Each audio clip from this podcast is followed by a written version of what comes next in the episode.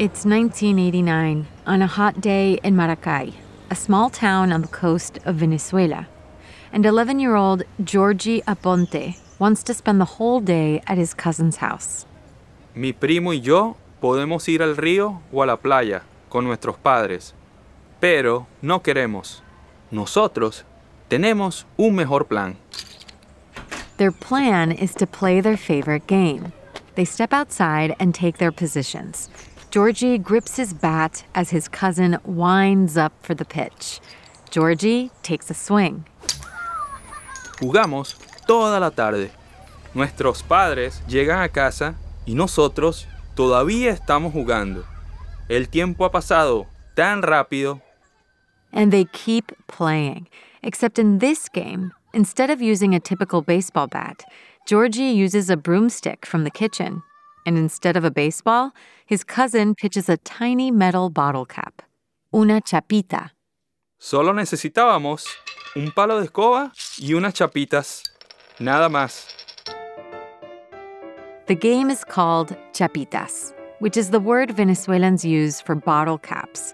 Baseball is the most popular sport in Venezuela, so it's no surprise that its cousin, chapitas, is played in neighborhood streets, courtyards, hallways, almost everywhere in the country.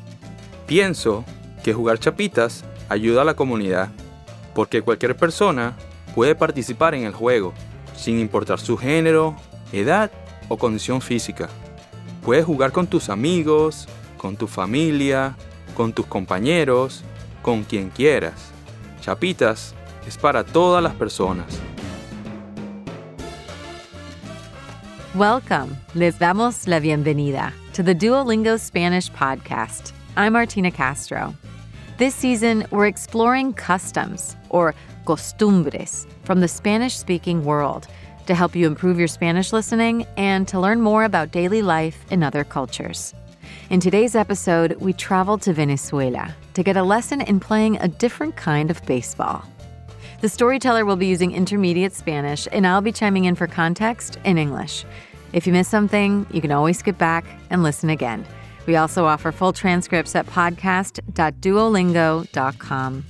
And similar to other Spanish speaking countries, the S is often aspirated in the Venezuelan accent. That means you'll hear an H sound rather than the typical S sound. So some words like baseball will sound like Béisbol.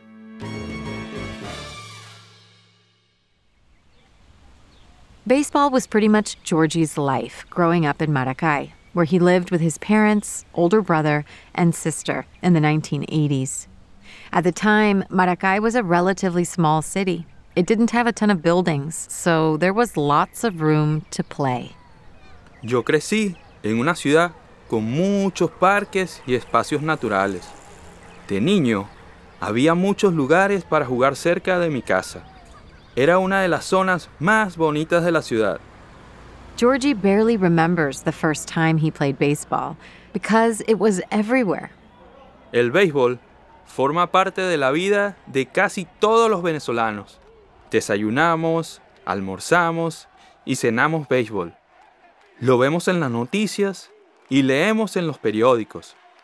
Creo que la primera vez que fui a un campo de béisbol tenía como cinco años.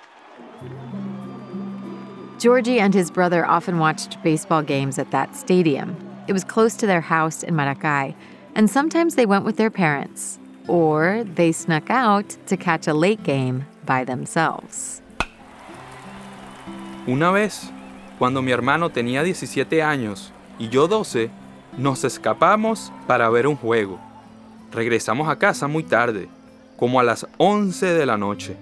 Sabíamos que nuestros padres no iban a estar contentos, pero ver el partido fue muy emocionante. At the stadium, they often saw friends and hung out afterwards to play together. Georgie started playing baseball very early, and he dreamed of becoming a pro baseball player. Me encantaba jugar al béisbol y quería ser un jugador profesional, así que entrenaba muy duro. But in his neighborhood, he also played the local sport, chapitas. So instead of a ball, they played with bottle caps. And instead of the typical thick wooden baseball bat, Georgie used a household broom. First, he would take off the bristles so it'd be easier to hit the chapita. Antes de jugar chapitas, hay que buscar las tapas de las botellas de vidrio. Cerca del estadio hay varios sitios donde venden cerveza y donde podíamos encontrar chapitas. Mis amigos y yo también íbamos al campo de béisbol cerca de nuestra casa para buscar chapitas en la basura. Íbamos después del fin de semana y le pedíamos al señor, que tenía una tienda allá, si nos podía regalar las chapitas que tenía en la basura. When U.S. oil companies came to Venezuela in the early 1900s, they brought baseball with them. The sport exploded and is still the most popular game in Venezuela. Over time, Maracay became home to many famous Venezuelan baseball players, like Miguel Cabrera, who now plays for the Detroit Tigers in Major League Baseball. Georgie dreamed of becoming a professional ball player like him. Miguel Cabrera es uno de los mejores jugadores de nuestro país y yo tuve la oportunidad de jugar contra él. Miguel jugaba en un equipo que se llamaba como su tío, David Torres. Ese equipo practicaba en el barrio donde vivía mi abuela, así que yo jugué contra ellos varias veces. Ver a jugadores que han sido estrellas en las grandes ligas de béisbol me hizo creer que todo era posible y que yo también podía ser un jugador profesional. But baseball wasn't always accessible to everyone. It could be expensive to buy equipment, and not every neighborhood had a baseball diamond. So chapitas emerged as a way to play with everyday household items almost anywhere. Other baseball loving countries in Latin America have similar makeshift versions of baseball. In the Dominican Republic, it's called vitilla. Along the coast of Colombia, they play bate tapita. Creo que el nombre chapitas solo se usa en Venezuela. Y, aunque en algunos países de Latinoamérica hay juegos parecidos, en otros países la gente ni siquiera sabe que es un tipo de béisbol que se juega sin pelota. The basic premise of chapitas is the same as baseball hit the bottle cap with the broomstick. But for Georgie and his friends, a few rules made it different. For example, they didn't always end an inning with three outs. Sometimes they played until just two outs to make the game go faster. Georgie was also part of a baseball team, and he trained hard, but he would play chapitas almost every day with his friends. El juego en realidad empieza cuando sales a buscar las chapitas, y así se crea el sentido de comunidad. Aunque a veces era complicado encontrar un sitio para jugar, al final siempre encontrábamos un parque, y de lunes a viernes, después de la escuela, siempre jugaba con mis amigos. On Sundays, Georgie would visit his aunt's house, where his cousins would be waiting. Together, they played chapitas with whatever they had on hand. Usually that meant bottle caps, but if they were out of those, they'd find something else. Jugábamos con muchos objetos diferentes. Por ejemplo, con pelotas de papel aluminio o de plástico. In addition to those Sunday games, Georgie's family made chapitas part of their New Year's celebrations. They'd all get together at his aunt's house to eat traditional Venezuelan tamales, or ayacas. Then they'd hold a family tournament of chapitas, hoping to strike many jonrones, or home runs. Toda la familia jugaba. Niños, padres, tías, mujeres y hombres. Preparábamos más de 100 ayacas, un plato típico venezolano, y pasábamos el día juntos con comida, bebidas y chapitas. Enfrente de la casa de mi tía hay otra casa. Si la chapita pasaba por la ventana de los vecinos, entonces era un jonrón. Al final del día, siempre había muchas chapitas en la casa de los vecinos. Georgie also felt the custom helped sharpen his baseball skills because the bottle cap was so small, it required extra precision. Hay que tener buena vista porque la chapita es muy pequeña y, a veces, la chapita hace cosas extrañas. Porque, obviamente, no es una pelota normal. Con este juego, aprendes a ser paciente. Si sabes que no le vas a pegar a la chapita, es mejor que no hagas el swing para que no te eliminen. Tienes que esperar al momento perfecto. Georgie felt Chapitas and all his practice was getting him closer to his dream of becoming a professional baseball player, and he made the starting team. But when Georgie turned 15 years old, he began to experience strong pain in his back. It was hard to keep playing baseball or even chapitas. Me dijeron que tenía un problema en la espalda, pero en ese momento los médicos todavía no sabían qué era.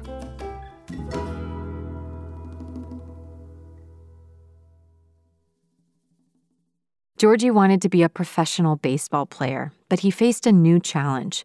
At age 15, he was diagnosed with scoliosis, an illness where the spine curves sideways and can cause pain. The new, sharp pain caught him by surprise. The doctor told Georgie that he needed physical therapy if he wanted the pain to stop and to keep playing sports. Tuve que hacer terapia de rehabilitación Empecé a nadar para tratar de mejorar mi postura y volver a caminar bien, pero no jugué al béisbol durante cuatro o cinco meses. Georgie had to focus on therapy right when one baseball season was ending and another was beginning. It was hard to take a break, especially since he felt he had a good chance to go pro. Los equipos de grandes ligas escogen a jóvenes de 15 años, y a esa edad yo sentía que tenía potencial. Cuando era joven, era un buen bateador y también podía jugar en cualquier otra posición. Jugué en la liga municipal con mi primo y mi entrenador también era el entrenador de un equipo profesional venezolano. After he finished his therapy, Georgie tried to get back into the game, but soon he felt he couldn't keep up. His skills didn't feel as sharp. Había mucha competencia y yo sabía que no era suficientemente bueno como para alcanzar mi sueño de convertirme en jugador profesional. Gané un premio y empecé una nueva temporada, pero ya no era lo mismo. No me sentía bien, porque después de la escoliosis había perdido mi motivación. Así que esa fue mi última temporada, y tuve que aceptar que mi sueño ya no era posible. Eventually, Georgie traded baseball for a new sport, ultimate frisbee. He became so good that in 2008 he represented Venezuela in a world championship in Canada. That's where he met his future wife, Alex. In 2011, the couple settled in Vancouver permanently. Georgie channeled his love of sports into a career as a fitness coach, but he still felt something was missing. Estaba contento con mi nueva vida pero también extrañaba mi ciudad de Maracay. La extrañaba porque era una ciudad sencilla, pero con mucha historia. También extrañaba la gente, la alegría del venezolano y por supuesto a toda mi familia. Extrañaba jugar chapitas con mi hermano Héctor, con mis primos y mis amigos. Hay cosas que ya no van a ser como antes. For nearly 10 years, Georgie didn't play baseball, nor did he play chapitas. Much of his family had also left Venezuela and were now living in places like Miami and Peru. But after Georgie became a dad, he began to teach his firstborn son, Kaleo, to play baseball, and he began to coach a kids' baseball team. Kaleo tiene seis años, y desde que era muy pequeño empecé a enseñarle a jugar béisbol. El verano pasado, Kaleo comenzó a jugar en un equipo aquí en Vancouver, donde yo era el entrenador. Playing with Kaleo, Georgie realized just how much he missed chapitas. So he set out to teach his son the custom. Mi hijo es venezolano y juega al béisbol. Así que también tiene que aprender a jugar chapitas y seguir nuestra tradición.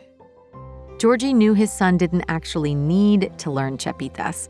Kaleo had a bat, a ball, and a place to play. But Georgie still wanted to pass the custom on to his son so he could reap the game's benefits, just like Georgie did growing up in Venezuela. Estoy emocionado porque puedo compartir esta tradición venezolana con él. Este juego fue muy importante para mí cuando yo era pequeño y quiero que mi hijo viva la misma experiencia que yo viví. Pero va a ser un poco difícil, porque él no tiene primos aquí. Además, ver a los niños jugar en la calle no es tan común como lo era en Venezuela. Georgie began introducing chapitas to his son through pictures and media.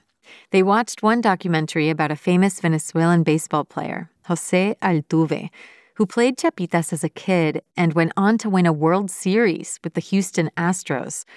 Georgie got excited when his son Kaleo got curious and started asking a lot of questions. Kaleo me hizo muchas preguntas. ¿Qué es una chapa? ¿Cómo se juega? ¿Qué se necesita para jugar? ¿Y dónde se puede jugar? Así que le mostré varios videos para enseñarle el juego.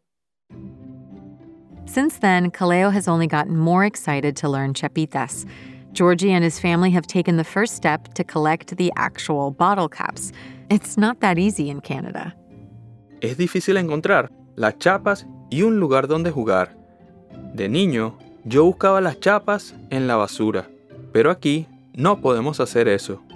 Tendría que beber muchas cervezas, o también podría organizar una fiesta para tener muchas bebidas.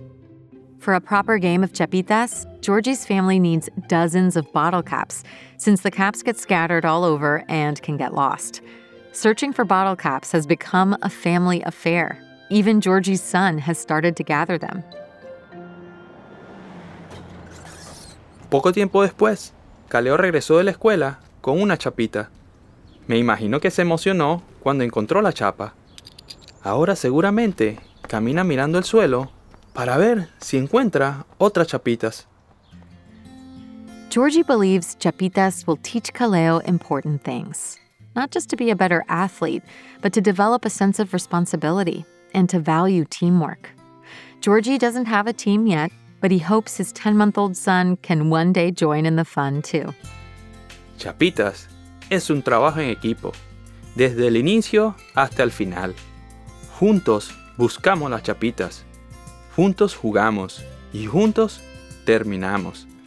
No es un juego individualista, porque todas las personas tienen que participar y respetarse. No puedo esperar compartir este deporte con mis dos hijos. Georgie Aponte is 39 years old and lives in Vancouver, Canada with his family. This story was produced by Jimena Marcos, an audio storyteller based in Spain. We'd love to know what surprised you about Venezuelan culture in this episode. You can write us an email at podcast at duolingo.com and call and leave us a voicemail or audio message on WhatsApp at plus one 703 953 9369. Don't forget to say your name and where you're from. Here's a message we recently got from Rita in Boise, Idaho. I just listened to the story about Christina in Philadelphia. I'm really not up to intermediate or whatever it is Spanish, but with the English explanation, I just found it absolutely fascinating. It was totally wonderful. I just think Duolingo is an extremely good program in that story. I think that it was just done exceedingly well. And I look forward to the day when I can really understand Spanish. Gracias. Muchas gracias. De nada, Rita. Thank you so much for calling and keep on practicing. If you liked this story, please share it. You can find the audio and a transcript of each episode at podcast.duolingo.com. You can also follow us on Apple Podcasts or on your favorite listening app so you never miss an episode. With over 500 million users, Duolingo is the world's leading language learning platform and the most downloaded education app in the world. Duolingo believes in making education free, fun, and available to everyone. To join, download the app today or find out more at duolingo.com. The Duolingo Spanish podcast is produced by Duolingo and Adonde Media. I'm the executive producer, Martina Castro. Gracias por escuchar.